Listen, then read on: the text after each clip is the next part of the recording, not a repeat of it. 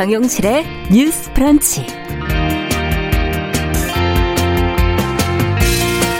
안녕하십니까 정용실입니다. 코로나19 여파 속에서 올해 상반기 소독제, 세정제, 의료기기 이런 보건산업 수출액이 100억 달러에 이른다 하는 소식이 있습니다. 아, 코로나19로 경기가 침체됐다고 하지만 또 누군가는 이렇게 위기 속에서 새로운 기회를 얻고 있지요. 배달 산업도 또 비대면으로 이루어지는 많은 서비스들이 호황을 맞고 있습니다. 하지만 이와 무관한 산업이나 골목의 소상공인들 또 고용 불안으로 생계 위협을 받고 있는 비정규직들에게 위기는 그저 위기일 뿐입니다. 어제보다 오늘, 오늘보다 내일이 더 그러할 수도 있고요. 자, 예상치 못한 커다란 변수가 누군가에게는 재난, 누군가에겐 호재가 됩니다. 이 90년대 IMF 그 사태를 떠올려 봐도 그랬죠. 자, 옛날 이야기 중에 우산 장수와 부채 장수 어머니 얘기가 갑자기 떠오르는데요. 어머니는 비가 오면 부채 파는 자식을, 날이 개면 우산 파는 자식을 걱정했다고 하지요. 감염병 사태라는 이 빗줄기 속에서 우산 장수에게는 박수를 쳐줘야 되겠지만 부채 장수를 걱정하는 그 어머니의 마음을 닮은 그 튼튼한 안전망도 필요한 게 아닌가. 정말 이런 시기는 어머니의, 이런 어머니의 마음이 필요한 게 아닌가 하는 생각이 듭니다. 자, 7월 30일 목요일 정용실의 뉴스 브런치 시작하겠습니다.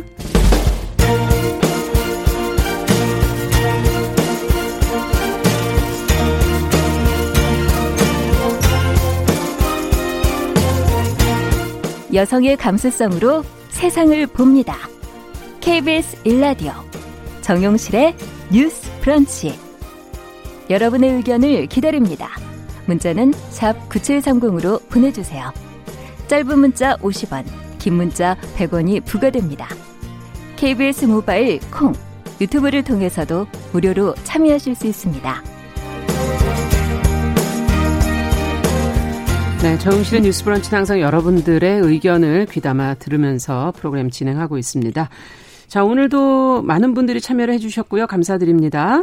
어, 저희는 뉴스픽으로 또 시작을 해보죠. 더 공감 여성정치연구소의 송문희 박사님 안녕하세요. 네, 안녕하세요. 전혜원 시사평론가 안녕하십니까? 네, 안녕하세요. 자, 오늘 첫 번째 뉴스는 좀 창피한 뉴스라 가지고 이 어제 하루 종일 지금 포털 사이트 검색어에 국제망신이라는 단어가 올라가 있어서 뭐지? 그리고 다들 이렇게 검색을 해보셨을 거예요.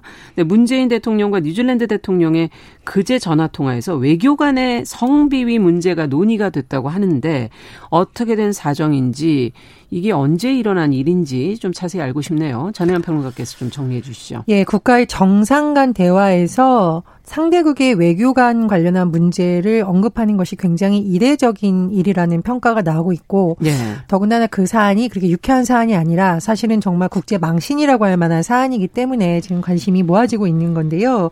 사건을 좀 종합해 보면 예. 이런 사건이 발생한 시기는 2017년으로 알려져 있습니다. 꽤 오래 전인데요. 예, 그렇습니다. 그 우리나라에서 가 있는 그 고위 남성 외교관 편의상 A 씨로 칭하겠습니다. 네. A 씨가 2017년 말에 뉴질랜드 국적 남성 직원 B 씨의 뭐 엉덩이와 가슴 등의 신체를 만져서 세 차례 성추행한 혐의를 받고 아. 있었고요. 외교부 감사관실이 그 다음에 2018년 감사에서 그 뉴질랜드 남성의 진술을 토대로 자체 조사를 벌였습니다. 네. 어 그래서 감봉 1개월 처분이 A 씨에게 내려졌다고 합니다. 그런데 이제 물론 뭐 감봉이 맞느냐 안 맞느냐에 대해서는 좀 논란이 있지만 어쨌든 사건이 마무리되는가 싶었는데 네. 뉴질랜드 남성인 B 씨가 2019년에 다시 A 씨를 뉴질랜드 경찰에 고발했습니다. 음. 그런데 지금 이제 A 씨 그 외교관으로 근무하던 그분은 뉴질랜드 근무를 마치고 아시아 지역 공간에 부임한 상태였다고 해요. 그래서 또 뭐 수사가 되냐 마냐라고 보였는데 최근에 뉴질랜드 언론에서 이 사건 자체를 심층 보도 프로그램을 통해서 보도를 했는데요. 아. 굉장히 여론에 또 관심이 모아지면서 이것이 양국 간의 대화에서도 의지에 오르게 된 것으로 지금 알려지고 있습니다. 네. 그 뉴질랜드 언론에서 나온 내용을 보면 이 성추행 의혹에 대해서 대대적으로 보도를 하면서 이름, 얼굴이 화면에 대 공개됐다고 하고요. 아.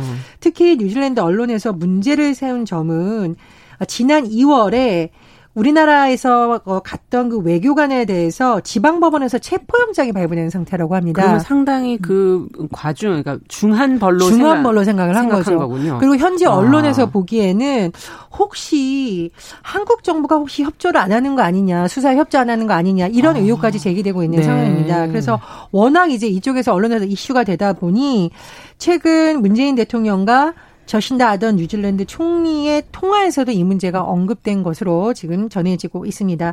어쨌든 유쾌한 소식은 아닌데 어, 지금 외교부에서 이번 사안이 불거졌던 상황을 당시 돌아보면서 어떻게 예. 대응할지 고심하고 있는 것으로 알려졌는데요. 예. 어, 한 나라를 대표하는 어, 외교관이 그렇죠. 다른 나라에 가서 이런 혐의를 받았다는 것 그리고 현지 언론에서 굉장히 분노하는 여론이 일고 있다는 점에서 굉장히 성찰이 필요하고 이게 진짜 성비위 문제 외교 간의 성비위 문제가 처음은 아닌 것 같은데요. 사실은 뭐 여러 예, 건이 여러 있었습니다. 건이 있었죠. 예, 2016년에는 어느 정도 일이 있었냐면요. 어, 칠레 미성년자 성추행 혐의로 소환된 외교관이 파면 중징계를 받은 적이 있습니다. 네. 그리고 최근에 2017년, 18년, 2019년에도 여러 가지 어, 직원들이, 우리나라 직원들이 성추행 혐의로 뭐 징역을 받는다든가 조사를 받는 일이 음. 있었거든요. 그래서 이번 기회에 좀 외교부에서도, 어, 제대로 조사가 되고 있는지, 또 예. 외교관들의 성인식 문제라든가 성인지 감수성에 대해서 돌아볼 필요가 있다라는 지적이 나오고 있습니다. 네.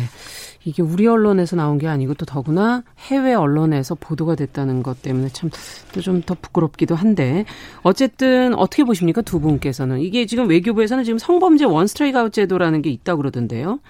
지금 아까 국제 망신이라고 얘기했는데 예. 뉴질랜드의 저 신다 아던 총리가 문재인 대통령과 통화를 하면서 말림에 이런 얘기를 했다는 것, 그러니까 음. 문제 제기를 했다는 것이거든요. 참 이례적이고 나라 부끄러운 일입니다. 네. 이게 입장을 바꿔서 만약에 한국 같은 경우에 어, 외국 외교관이 우리 직원에게 만약에 성추행의 가해를 가했다 그러면 우리 대통령이나 정부 고위층이 외국 정상에게 전화하면서 이렇게 문제 제기할 수 있겠는가? 음. 한번 생각해 볼 필요가 있는 것이 바로 이게 자국민 보호의 가장 좋은 예 중에 하나다. 음. 이런 생각이 듭니다.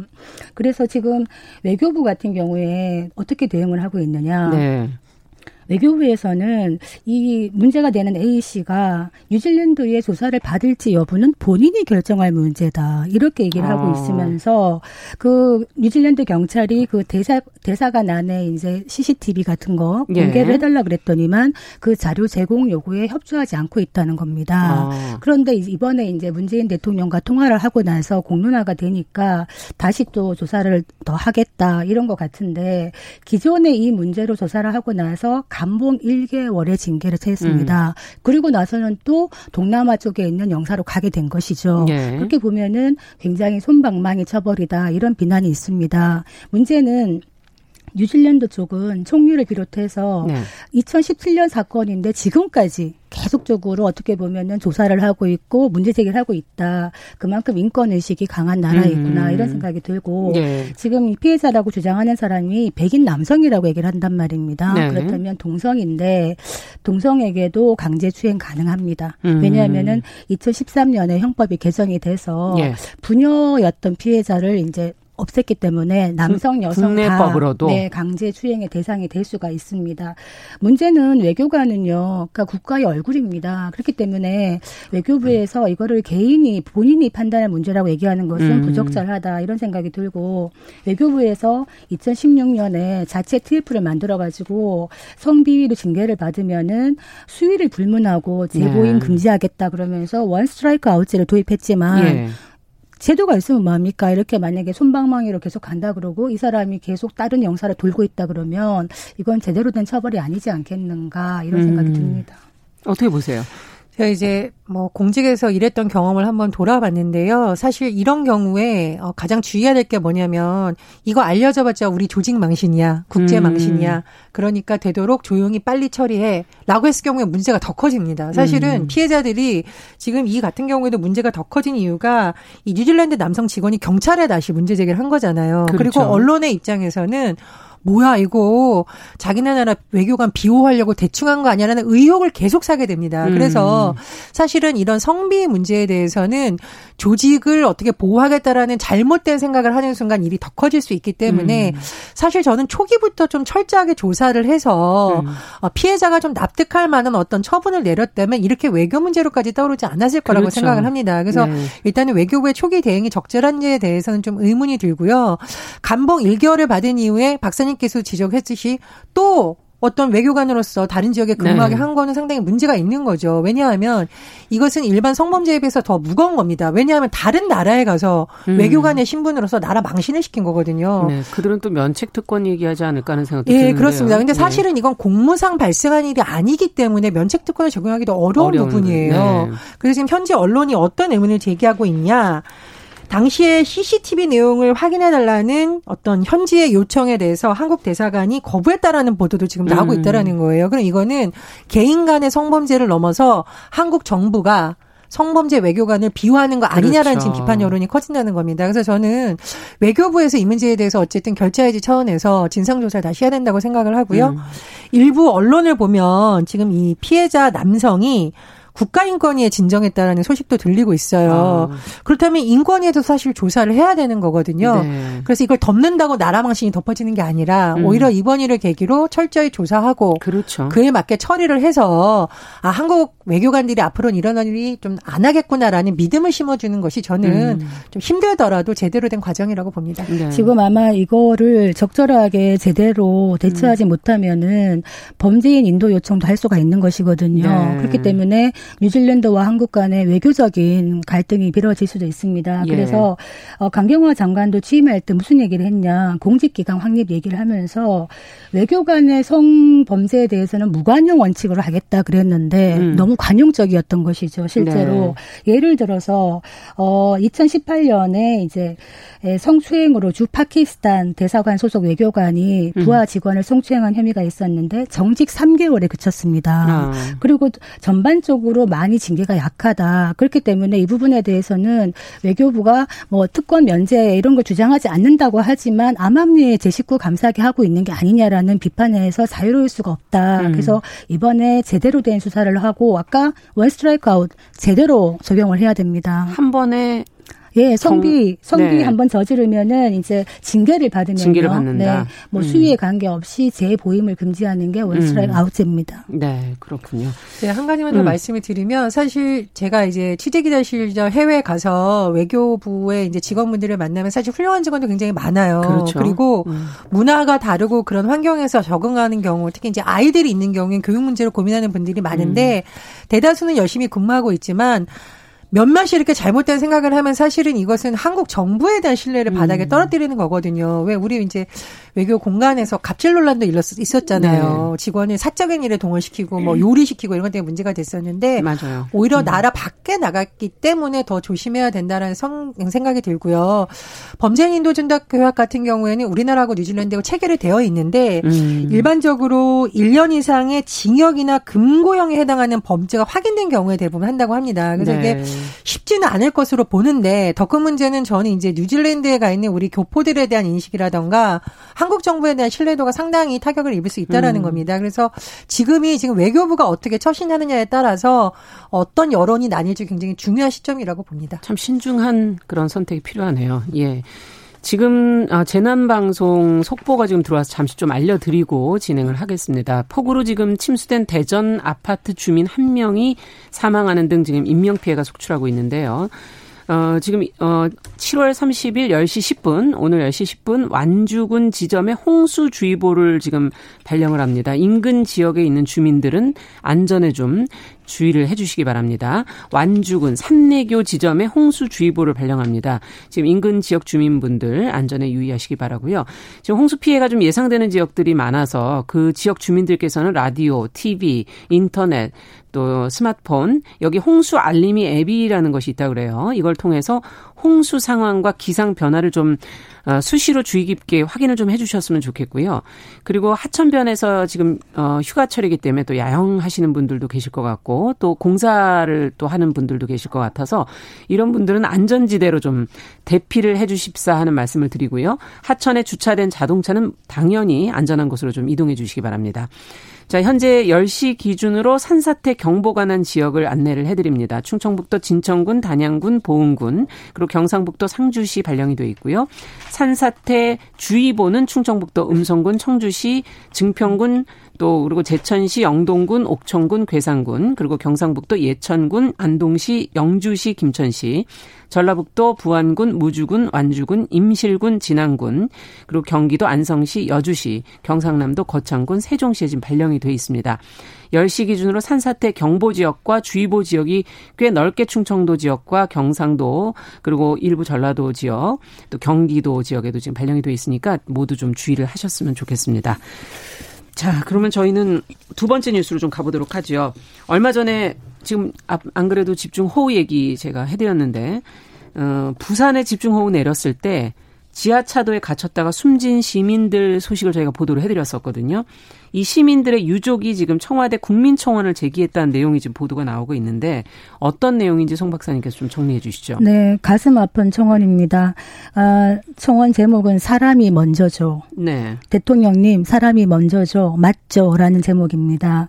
지난 23일 밤에 그 부산 동구 초량 제1 지하차도가 있습니다. 네. 여기에 50대, 60대 남성 2명하고 20대 여성이 3명이 숨졌습니다. 지하차도에 갇혀 오셨다가요. 네. 그래서 여기에 대해서 그 사고로 숨진 20대 여성의 삼촌이라는 분이 청원을 하셨는데 네. 부산 시내에서 3명이 익사를 했습니다. 그렇죠. 그 부산역 앞 부득길로 가는 지하차도이다. 음. 부산이 하루아침에 세워진 도시가 아닌데 도시 한가운데에서 사람이 물에 빠져 죽었다. 음. 이렇게 얘기를 했는데 지금 부산이 시장이 없지 않습니까? 그렇죠. 지난 4월에 오고던 시장이 음. 사퇴를 하고 대행 체제로 가고 있는데 음. 이분들이 이 사고의 수습부터 장례까지 전부 유가족이 했다 그래요. 아. 그렇게 하고 난 다음에 이제 부산 시장 대행을 만나겠다라고 찾아갔더니 예. 어떻게 말을 했냐? 권한 대행을 만나는 시스템이 갖추어져 있지 않다. 이렇게 해서 만나지 못하고 돌아왔다는 겁니다. 음. 그래서 유족분들은 이걸 문전박대라고 표현을 하더라고요. 네. 그렇게 하고 나서 민주당 부산시당과도 면담한 녹취론이 있다. 이렇게 얘기를 하면서 아, 호우 경보가 왔는데 매뉴얼대로 지하차도를 통제하지 않은 것은 시스템이 무너진 것이다. 이렇게 얘기를 하고 네. 아, 사람이 먼저인데 이거 어, 이런 사고가 계속 나타나는 건 이유가 무엇이냐 이런 음. 얘기를 하고 아마 소송까지 불사하겠다 이런 식으로 음. 가고 있습니다. 네. 지금 이 얘기를 들으면서 저희가 제가 났을 때 언론도 사실은 그 부분에서 KBS도 뭐 저희도 조금 더 반성이 필요한 부분이 있고요. 이 행정적 대응을 본다면 아무래도 지방과 서울 이 수도권과의 차이가 좀 큰 게 아닌가 하는 그런 섭섭함도 분명히 계실 것 같고 이 수도권 중심주의가 계속 언급이 되고 있거든요. 아, 부산도 그렇지만 지금 또 앞서 말씀드린 것처럼 이 중부 지역, 어, 그 남부 지역 이런 데도 지금 비 피해가 큰데 어, 어떻게 본다면 크게 주목해서 지금 관심을 갖지 않는 게 아닌가 하는 그런 생각도 듭니다. 두 분 어떻게 보시는지요? 아, 그렇습니다. 저는 이제 이런 사고를 볼 때마다 안전에 대해서 우리 사회가 경각심이 많이 높아졌다고는 하지만 여전히 곳곳에서 허술한 곳이 발견된다는 생각이 들고요. 특히 지방 같은 경우에는 뭐 공무원 수가 더 작을 수는 있습니다만 오히려 더 많이 신경을 써야 되는데 약간 소외됐다는 느낌을 지울 수가 없어요. 음. 예를 들면 지하차도 관리 책임은 지자체에게 있습니다. 네. 안전 매뉴얼이 다 있다 그래요. 그래서 네. 기상특보 발효 전에 뭐 감시원을 배치한다던가 음. 그쪽에 차량이나 사람들이 오지 못하도록 통제할 수 있는 매뉴얼이 있다라는 거죠. 네. 그러니까 아마 이 매뉴얼이 지켜졌는지 안 지켜졌는지는 경찰 수사를 통해서 밝혀질 것으로 보입니다. 예. 그런데 수사를 하는 것도 중요한데 왜 사전에 매뉴얼이 있는데도 지키지 그렇죠. 않아서 지금 2020년도에 이런 사건이 일어나는지 음. 무슨 산사태가 난 것도 아니고 그 차량이 왔다 갔다 하는 그릇에서 음. 발생이 됐다라는 거잖아요. 그래서 유족들이 아마 더 분노하는 것은 막을 수 있는 사건이었지 않았을까, 아니었을까. 인재가 아니었을까라는 네. 좀 의문을 가질 것 같고요.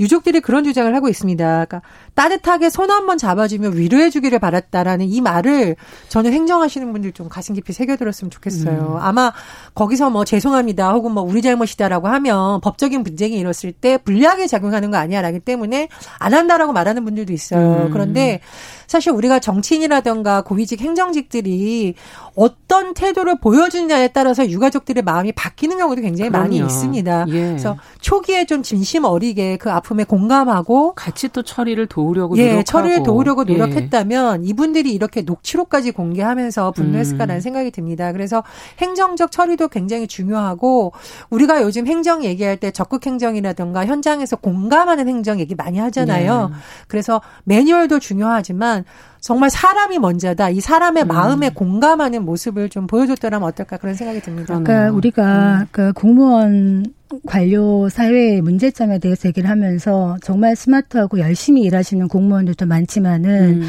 한편의 문제점이 우리가 복지 부동 이런 얘기 많이 음. 하거든요. 움직이지 않는다, 엎드려서 움직이지 않는다 얘기하는데 이게 더 심해지면 네. 복지 안동까지 간다는 거예요. 음. 엎드려서 눈만 굴린다. 음. 이게 왜 이 얘기가 나오느냐? 이번 같은 경우에도 부산시 측에 만약에 이렇게 유족들이 갔을 때 이런 반응을 했다는 거죠.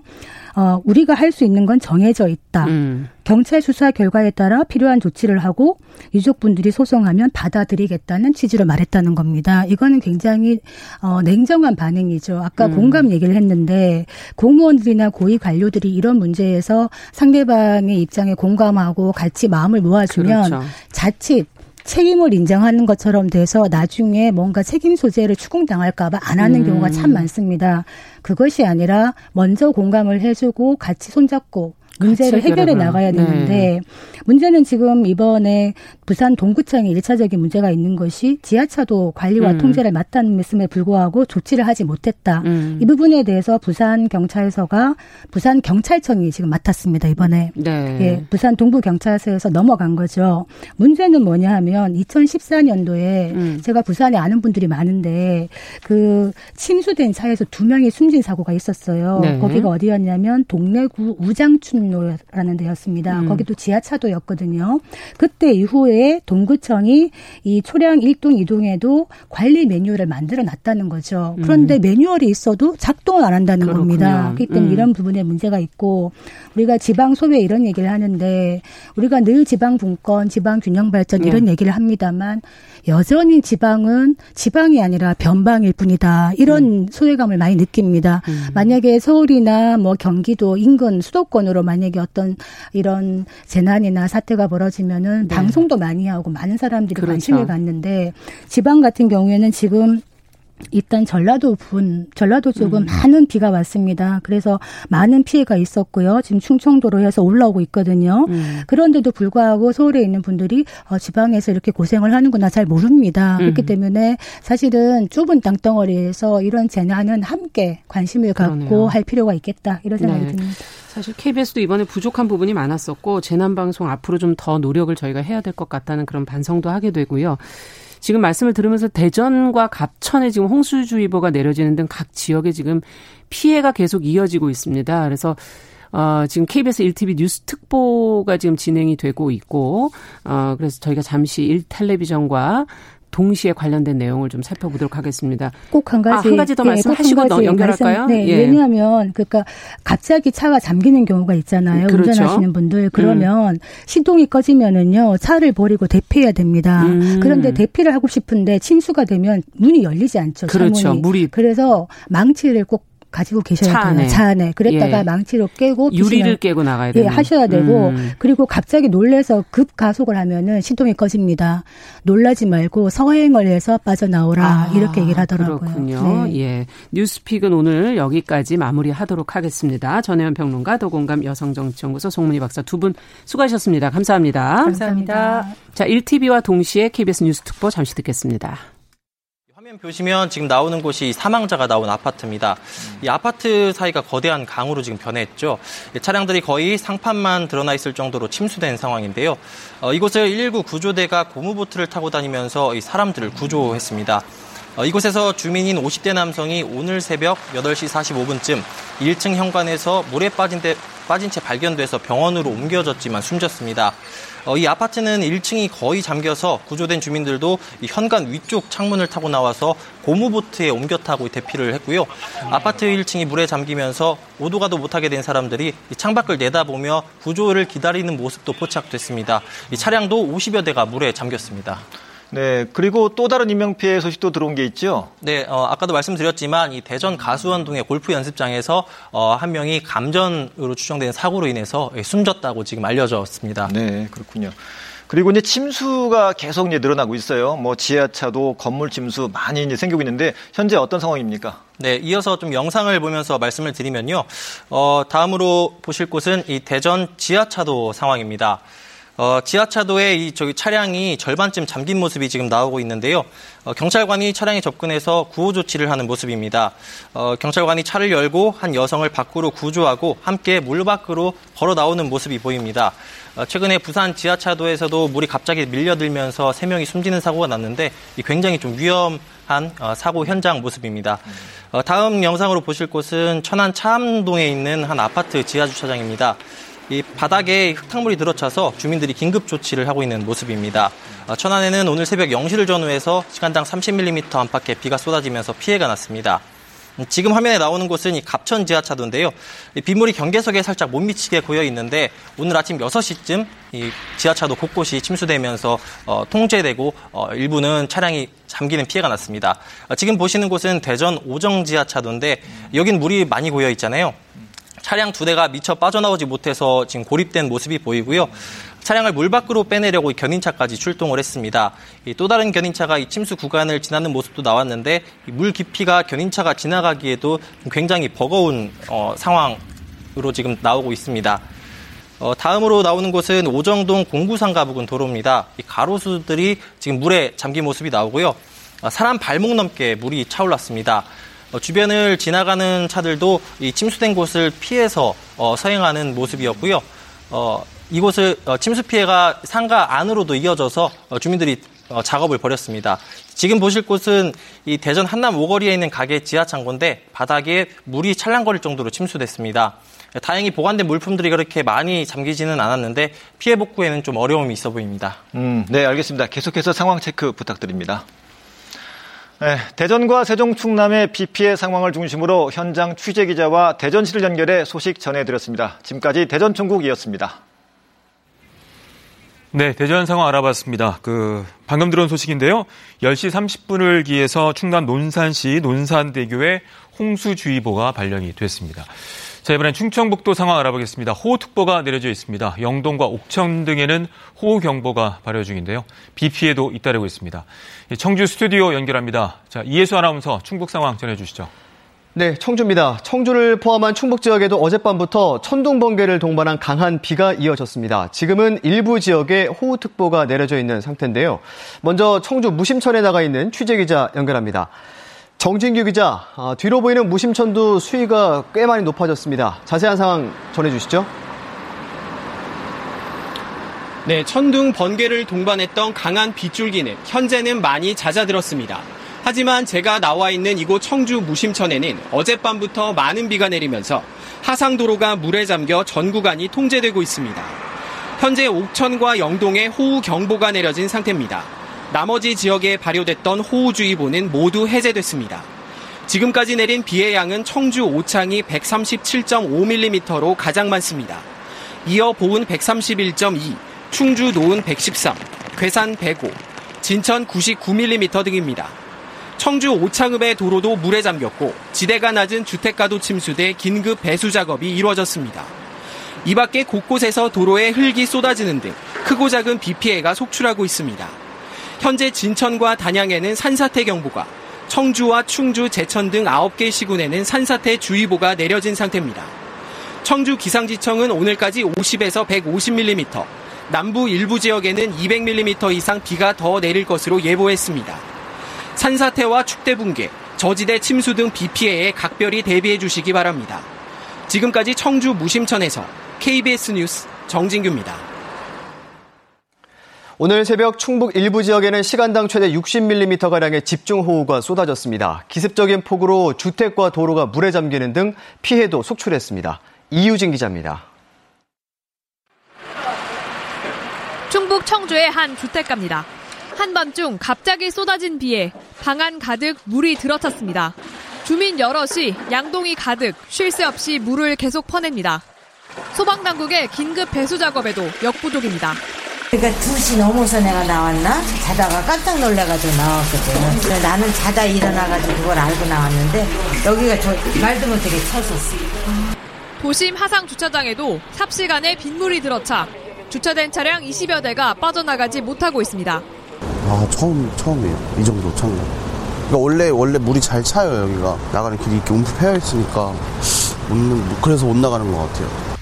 배수가 제대로 되지 않아 도로 곳곳이 물에 잠기거나 흙이 쏟아져 내리는 등 크고 작은 피해가 잇따르고 있습니다. 갑작스런 폭우에 청주 도심 무심천은 만수위까지 불어나 하상도로 차량 운행이 이틀째 통제되고 있습니다. 이 밖에도 음성과 진천에서는 낚시하던 야영객들이 물에 휩쓸려 구조되는 등 인명피해도 이어지는 상황. 내일 오전까지 충북에 최대 200mm의 비가 더 내릴 것으로 예보돼 추가 피해도 우려되고 있습니다. KBS 뉴스 이유진입니다. 네, 보신 것처럼 충북 지역에서도 비 피해가 커지고 있습니다. 지금부터는 취재 기자와 함께 충북 도내 지역별 상황 자세히 전해드리겠습니다. 조진영 기자 나와 있습니다. 조 기자, 먼저 호우특보 상황부터 알아볼까요? 네, 시시각각 기상 상황이 변하고 있는데요. 현재는 충북 남부 지역에 집중적으로 비가 내리고 있습니다. 현재 옥천과 영동에 호우 경보가 내려진 상태입니다. 특히 일부 지역에서는 시간당 60mm 내외의 강한 비가 내렸다 그치기를 반복하고 있습니다. 서해상에서 발달한 비구름대가 북동쪽으로 움직이면서 오늘 오후까지 최대 200mm 이상의 비가 내릴 것으로 예보돼 있습니다. 지역별 강수량을 살펴보면요. 현재까지 청주 오창이 137.5mm로 가장 많습니다. 이어 보은 131.2, 충주 노은 113, 괴산 105, 진천 99, 제천 덕산 94 등입니다. 네, 특보는 조금씩 해제가 되고 있지만 이번 비가 짧은 시간에 또 좁은 지역에 집중적으로 내리기 때문에 항상 주의를 더 하셔야겠습니다. 자, 지금 이 시각 지역별로 상황은 어떻습니까? 네, KBS 재난 영상 정보를 통해 충북 지역별 상황을 한번 살펴보시겠습니다. 지금 보고 계신 화면은 청주시 무심천입니다. 무암산 아래쪽으로 청주 도심의 주요 건물들이 있고요. 그 아래로 무심천이 흐르고 있는데 흙탕물이 흘러가고 있어서 산책로와 하상도로, 하천이 구분이 되지 않고 있습니다. 예. 평소 교통량이 많은 곳인데요. 지금은 차량의 차량의 통행이 제한돼 있기 때문에 하천 쪽으로는 차량이 다니지 않고 있습니다. 네, 조금 전에 정진규 기자도 현장에서 전해줬지만 지금 하상도로는 이틀째 통행이 제한되고 있습니다. 청주 다음, 무심천의 모습이었습니다. 네, 다음 영상 보시겠습니다. 괴산군 칠성면 쌍곡교입니다. 군자산 옆에 있는 쌍곡 계곡으로 가는 길목인데요. 평소 피서객들이 물놀이를 즐기기 위해 이 지역을 찾습니다. 하지만 오늘 새벽에 시간당 50mm가 넘는 비가 내리면서 지금은 급류가 형성돼 있어 상당히 위험한 모습을 보이고 있습니다. 예, 근처에 이제 야영장 또 캠핑장도 많이 있어서 어 이제 지역민들께서 찾는 장소 중에 한 곳인데 원래는 이제 돌다리로 어 도보 통행이 가능한 곳도 있었는데 지금 이제 화면상으로 보면 완전히 잠겨 있는 것을 확인할 수가 있습니다. 네, 다음 화면 보시겠습니다. 보은군 보은읍 남다리입니다. 화면 우측 하단이 원래 주차장이 있던 자리인데요. 지금은 흔적, 흔적도 찾아보기 어렵습니다. 하상 주차장을 오르내리는 길도 사실 많이 물에 잠겨 있는데요. 교각을 보면 수위가 상당히 올라와 있음을 확인할 수 있습니다. 네, 하상 주차장은 지금 완전히 잠겨 있는 상태고요. 이 보은 남다리 같은 경우에는 삼산리하고 죽전리 이 두 마을을 연결하는 도로기 때문에 평소에도 통행량이 많은 곳인데 지금 수위도 굉장히 많이 높아져 있는 걸 볼 수 있습니다. 네, 다음 지역 보시겠습니다. 충북 북부 지역으로 가보겠습니다. 충주시 달천동 단월교입니다. 한눈에 보기에도 하천 수위가 다리 상판 바로 아래까지 올라와 있습니다. 부유물도 상당히 많이 떠다니는데요. 비는 좀 잦아들었지만 물이 상당히 불어난 모습을 확인할 수 있습니다. 네, 충주시 달천동 단월교까지 KBS로 들어오고 있는 재난 영상 정보 통해서 도내 지역별 상황 전해드렸습니다. 지금 시시각각 이제 기상 상황이 변하고 있는데 이번 비 충북 지역에는 언제까지 또 얼마나 오겠습니까? 네, 지금 내리는 비는 오늘 오후까지 계속 되겠는데요. 어, 동서로 길게 발달한 구름대가 국지적으로 강한 비를 쏟아낼 것으로 전망하고, 전망되고 있습니다. 오늘 오후까지 돌풍과 천둥 번개를 동반한 시간당 50에서 80mm의 강한 비가 내릴 것으로 예보되고 있는데요. 충북 지역 예상 강수량은 50에서 150mm입니다. 곳에 따라 최대 200mm 이상의 많은 비가 내리는 곳도 있겠습니다. 최근 계속된 비로 집안 곳곳이 많이 약해져 있습니다. 산사태와 축대 붕괴 등 추가 피해가 우려되는 만큼 사고 예방에 각별히 주의해 주시기 바랍니다. 또 농경지와 지하차도, 저지대도 침수될 수 있기 때문에 철저히 대비하셔야겠습니다. 네, 계속해서 들어오는 사항은 또 정리해서 전해주시기 바랍니다. 조진영 기자 수고했습니다. 네, 지금까지 청주에서 충북 지역 상황 전해드렸습니다. 네, 청주 상황 알아봤고요. 이번엔 전북 지역 상황 알아보겠습니다. 전주와 완주 등의 호우 경보가 내려져 있습니다. 특히 전북 북부 지역에 강한 비가 집중되고 있는데요. 전주 스튜디오 연결하겠습니다. 자, 이광엽 아나운서 전북 상황 전해 주시죠. 네, 전주입니다. 전북 14개 시군 모든 지역에 호우특보가 내려졌습니다. 오전까지 전북 북부와 동부 내륙에 집중호우가 쏟아질 것으로 예상돼 피해가 우려됩니다. 전주 삼천에 나가 있는 취재기자 연결합니다. 서윤덕 기자, 지금 비 상황 어떻습니까? 네, 장대비는 조금 가늘어졌습니다. 하지만 하천 수위는 계속 높아지고 있는데요. 아침까지만 해도 차량이 다녔던 이곳 다리 아랫도로는 완전히 통제됐습니다. 침수 신고가 잇따르는 만큼 통제되는 곳은 더 늘어날 것으로 보입니다. 특히 하천 수위가 높아진 전주 미산교와 완주 삼내교 지점엔 홍수주의보가 내려졌습니다. 완주에 시간당 100mm가량의 비가 내리는 등 전북 북부를 중심으로 집중호우가 쏟아지고 있습니다. 지금까지 내린 비의 양은 전주 완산이 339mm로 가장 많고 임실 신덕 275, 익산 여산 238, 정읍 내장산 240mm 등입니다.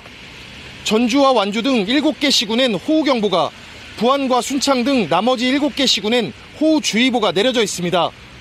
오전까지 군산 등 전북 북부에는 돌풍과 천둥 번개를 동반한 시간당 50에서 80mm의 매우 강한 비가 예상됩니다. 전북 지역에는 내일까지 50에서 150mm, 많은 곳에는 200mm 넘는 비가 더 내리겠습니다. 산사태와 축대 붕괴, 저지대 침수 등의 피해가 우려되니 주의하셔야겠습니다. 또 장마전선의 폭이 좁아 집중호우가 쏟아지는 곳이 수시로 바뀔 수 있으니 기상 정보를 자주 확인하셔야겠습니다. 지금까지 전주 삼천에서 KBS 뉴스 서윤덕입니다. 앞서 보신 것처럼 전북 지역에 많은 비가 내리고 있습니다. 네, 그럼 지금부터는 취재 기자와 함께 전북 지역에 설치된 재난 CCTV를 보며 현장 상황 알아보겠습니다. 박ун 기자 전해주시죠. 네. 오늘 새벽부터 전북 북부와 동부 내륙을 중심으로 많은 비가 쏟아지고. 쏟아지고 있 었습니다. 이제 오늘 오전부터는 이제 전북 모든 지역으로 호우특보가 이제 확대되면서 이제 여러 대부분 지역에 이제 많은 비가 쏟아지고 있는데요. 네. 그럼 전북 14개 시군에 설치된 재난 CCTV 확인하면서 어, 실시간 상황 확인해 보도록 하겠습니다. 먼저 전주 지역의 상황부터 어, 확인해 보도록 하겠습니다. 네, 네, 저희가 볼 곳은 이제 전주시 진북동의 어교를 비춰주는 CCTV 화면입니다. 네, 오늘 아침에 전주에도 호우 경보가 내려졌습니다. 지금 이제 보시는 것처럼 교각의 바로 아랫부분, 네, 그야말로 턱 밑까지 차올랐다는 표현을 할 수 있을 정도로 물이 많이 차올랐는데요. 네, KBS 취재진이 야간에도 이 CCTV 화면을 확인을 하고 있습니다. 네, 어제 밤까지만 해도 비가 조금 소강 상태에 머물면서 수위가 많이 낮아진 편이었습니다. 네. 평소에도 이 전주천이 수심이 그렇게 깊은 하천이 아닌데 지금은 보시는 것처럼 상당히 물이 많이 차올랐고요. 또 유속도 굉장히 빠른 모습을 보고 계십니다. 이 화면 위쪽을 보면은 이제 전주천 이제 주변 도로가 보이는데요. 이 출근 시간대에 많은 운전자들이 좀 혼란을 겪었습니다. 꼭 이제 하천 주변이 아니더라도 이 지대가 좀 낮다거나 좀 배수가 고르지 못한 곳에서는 굉장히 물이 많이 고이고 있거든요. 이런 곳을 지나면서 운전자들이 좀 많이 이제 불편을 겪었고요. 이 때문에 좀 운, 출근 시간대에 약간의 혼란이 빚어지기도 했습니다. 지금은 통제된 상태인가요? 네, 그렇습니다. 전주 주요 이제 그 다리 아랫길이 대부분 통제가 됐기 때문에 주민분들이나 또 차량 운전자분들은 또 실시간 상황 확인하시면서 불편 없도록 주의하셔야겠습니다. 네, 다음으로 인근인 완주 쪽 상황도 설명해 주시죠. 네, 전주의 인근 지역인 완주 지역 상황 같이 확인해 보도록 하겠습니다. 네, 이곳은 이제 대둔산 도립공원 주변입니다. 완주군의 운주면 지역인데요. 이곳 역시 이제 어젯밤까지만 해도 수위가 높은 편이 아니었습니다. 네, CCTV 화면 중에서는 사실 그렇게 주목도가 높은 곳이 아니었는데 오늘 새벽부터 상당히 수위가 오르기 시작하더니 앞서 보셨던 전주 쪽 화면처럼 수위가 많이 차올랐습니다. 네. 이곳 역시 교각 바로 아래까지 물이 세차게 흐르고 있습니다. 평소엔 좀 맑은 물이었는데 이곳 역시 좀 흙탕물로 변한 모습이죠. 네, 화면에는 나오지는 않지만 전북 완주에 또 삼례교라는 곳이 있습니다. 또 오전에 홍수주의보가 이제 발령이 됐습니다. 또 이곳 주변에 있는 주민분들이나 또 농민분들 또 다리를 또 지나는 운전자분들은 실시간 좀 상황 확인하시면서 피해가 없도록 주의하셔야겠습니다. 네, 다음으로는 익산도 호우 경보가 내렸죠. 네, 다음으로 익산 지역 상황 같이 살펴보도록 하겠습니다. 네, 저희가 살펴볼 곳은 익산 유천 배수문의 상황인데요. 어, 이곳 역시 평소보다 수위가 많이 올라와 있습니다. 네, 이곳은 이제 농업용수나 생활용수 등 각종 필요에 의해서 필요해, 필요한 물들을 쓰기 위해 만들어진 시설인데요. 화면 위쪽을 보시면은 이제 농경지가 보입니다. 네, 장마가 길어지면서 농경지 이제 침수가 계속 이어지고 있습니다. 예, 전라북도 재난당국에도 이, 뭐 논이라든지 밭작물이라든지 이런 쪽 피해가 계속 접수가 되고 있는데 이 장마가 계속 이어지면서 이제 얼마나 이 피해가 이어질지 사실 가늠하기 어려운 상황입니다. 이 농민들의 근심이 크기 때문에 예, 하루빨리 장마가 조금 그치도록 해야겠습니다. 네. 네, 지금까지 1텔레비전과 동시에 어, 뉴스 특보를 전해드렸습니다. 어, 앞서 말씀드린 것처럼 충청 전북 지역에 지금 호우주의보 그리고 대전 전주 등 호우경보 지금 발효가 돼 있고요. 두 명 사망 대전에서 두 명이 사망했다는 소식 전해주셨죠. 홍수주의보는 지금 곳곳에 있어서 모두 주의를 좀 하셔야 되겠습니다. 어, 특히 대전 지역 KTX 운행 지연이 되고 있다고요. 선로가 침수된 지역들이 있는 것 같습니다. 확인하셔야 될 것 같고요. 지금 내일 새벽에 집중호우가 예상이 되고 있어서 어, 경계의 끈을 아직도 늦추셔서는 안 되겠습니다. 오전 10시 30분 금강수계 논산천 유역에 논산시 호우주의보 발령, 홍수주의보 발령합니다. 인근 지역 주민들은 안전에 유의하시면 좋겠고요.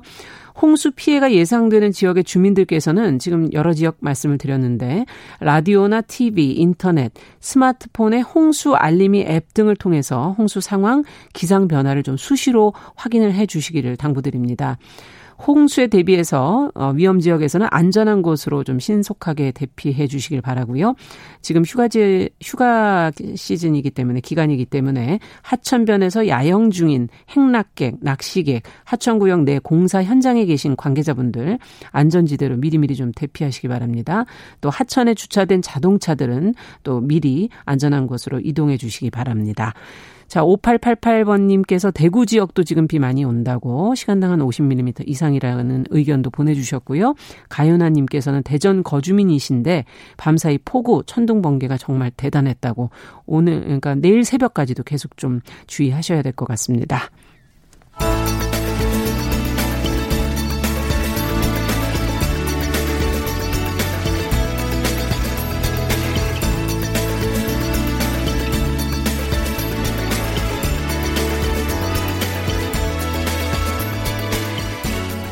세상을 보는 따뜻한 시선. KBS 일라디오 정용실의 뉴스 브런치. 매일 아침 10시 5분 여러분과 함께합니다. 네, 정용실의 뉴스 브런치 듣고 계신 지금 시각 10시 48분 향해 가고 있고요. 자, 이번에는 인터넷 검색어를 통해서 네티즌들의 관심을 좀 살펴보는 그런 검색어 뉴스 시간입니다. 오늘도 시선 뉴스의 박진아 기자 잘해 주셨어요. 어서 오세요. 네, 안녕하세요. 예. 자, 이번 주에는 어떤 키워드가 많이 검색이 됐나요? 네, 이번 주도 좀 다양한 소식들이 있었는데요. 사실 제가 여름하고 휴가 시즌이라 음. 그런 관련된 키워드를 준비를 해봤는데 요즘 너무 비가 많이 와서 그러니까요. 네, 이런 소식을 전하는 게 맞는지 좀 그러네요. 걱정은 되지만 그래도 예. 또 휴가를 가시는 분들이 있기 때문에 미리, 미리 준비하시는 거니까 네, 주의해야 예. 될 점들을 좀 챙기셨으면 좋겠습니다. 그래 주세요. 네, 예. 첫 번째는 장거리 운전인데요. 말씀드린 것처럼 여름 휴가 시즌이죠. 음. 사실 7말 8초, 뭐 7월 말 8월 초가 가장 핫한 네, 시즌이라고 할 수 있는데 올해 같은 경우에 이 코로나19 사태로 외국 여행이 사실상 꽉 막힌 음. 상황이기 때문에 그래서 더 국내 여행지들이 각광을 받고 있습니다. 네. 우리나라 같은 경우는 대부분 자가를 이용하는 여행객이 좀 많아서 장거리 운전할 때 좀 주의하셔야 되는데 만약에 차가 많이 밀리고 좀 그 속도가 나지 않는다고 한다면 일단 먼저 앉는 자세를 좀 다시 한번 체크해 주셔야 자세. 네. 예.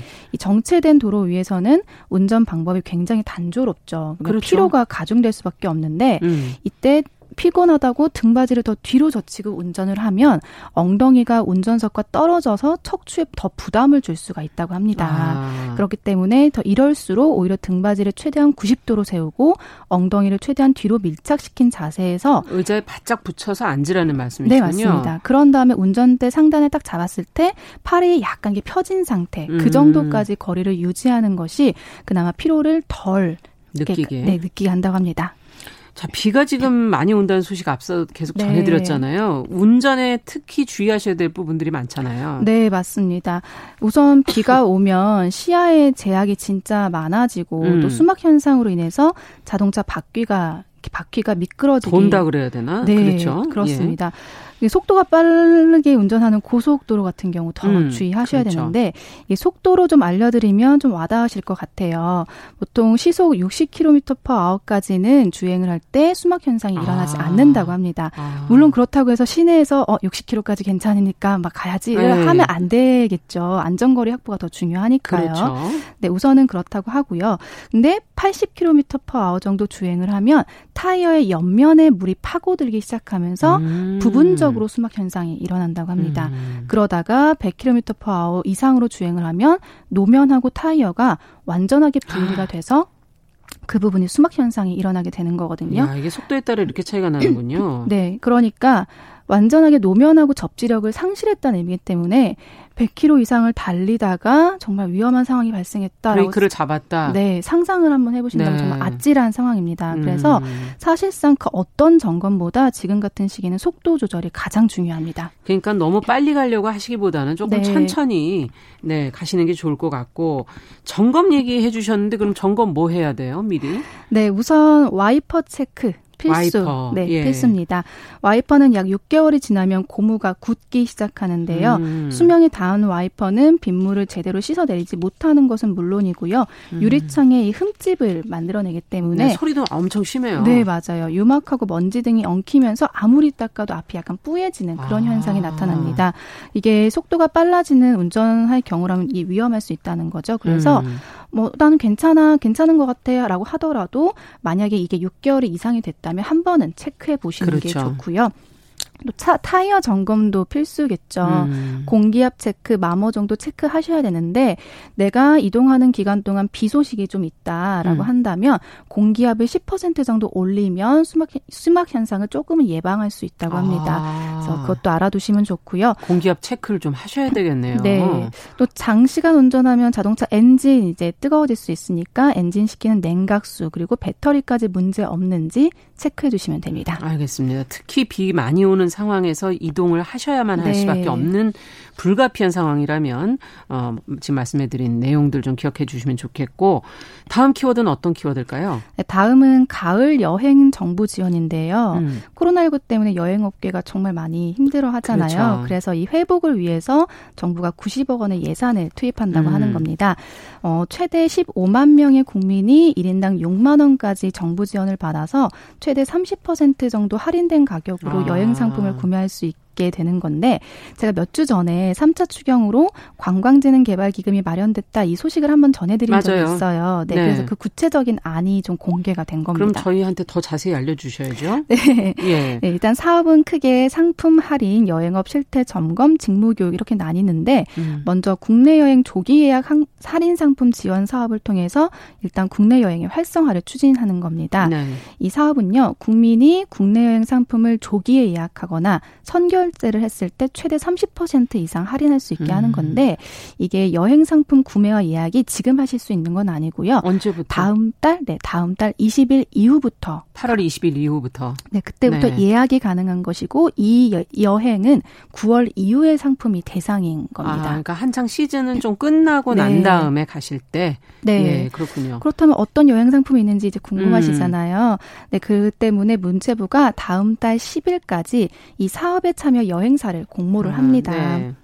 현재 관광진흥법상 일반 여행업으로 등록된 업체면 어디나 참여할 수 있고요. 음. 이렇게 여행사가 모집되면 그 안에 여행 상품을 구매할 수 있는 그런 형태입니다. 근데 대규모 큰, 큰 어, 여행사에 네. 또 사업권이 편중되는 거 아닌가 이런 생각 잠시 들어요. 그렇죠. 그런 우려도 정말 있었는데요. 그렇기 때문에 뭐 이에 대해서 2년 이상만 된 기업이라면 기본적으로 어느 정도 요건만 갖추면 여행사나 이 사업에 참여할 수 있도록 음. 했고요. 또 권역별로 나눠서 진행을 진행을 하고 최대한 많은 여행사가 선정되게 하는 게 계획이라고 합니다. 또 이건 제가 마지막으로 이제 생각이 음. 나서 한 전하는 팁인데요. 예. 뭐 지금 휴가도 그렇고 가을 여행할 때 만약에 지역이 확정이 됐다면 어디로 갈지 네, 그 지역에 해당하는 지역 화폐를 경비로 한번 이용해 보시면 지역 어떨까? 화폐요? 네, 이렇게 생각이 들더라고요. 이게 예. 지역 화폐 같은 경우는 평균 10% 할인된 금액으로 구매를 할 수 있는 큰 장점이 있거든요. 서울 같은 경우도 있습니다. 뭐 구로구면 구로구, 영등포구면 아, 더 나눠 나눠져 있는 건가요? 네, 이렇게 나눠져 예. 있는데 예를 들어서 10만 원의 지역 화폐를 산다면 9만 원만 주면 10만 포인트를 받을 수가 있는 거죠. 그러면 만 원을 절약하게 되는 거네요. 그렇습니다. 예. 그러니까 여행의 예산이 어느 정도 결정됐고 지역이 좀 구체적으로 음. 결정이 됐다면 지역 화폐로 발급해서 사용하면 경비도 줄일 수 있지 아. 않을까 생각이 해서 이제 팁으로 알려드리는 건데 예. 정말 중요한 단점이 하나 있습니다. 일단 그 지역 화폐는 해당 지역에서만 사용할 수 있다는 점이고요. 음. 또 모든 상점에서 지금은 구비가 다 되어 있지 않아 상점, 사용할 수 없는 곳들도 있기 때문에 이게 모든 예산을 다 지역화폐로 그렇죠. 바꾸면 안 될 수 있어서 만약에 좀 음. 대도시라든지 이런 데 되면 네. 챙겨주시면 네. 좋겠습니다. 네. 자, 오늘도 시선뉴스 박진아 기자와 함께 좋은 소식 감사합니다. 네, 감사합니다. 자, 이제 마무리할 시간이 됐네요. 정용실의 뉴스 브런치 어, 오늘 순서 여기서 마무리하고 저는 내일 10시 5분에 찾아뵙겠습니다. 감사합니다.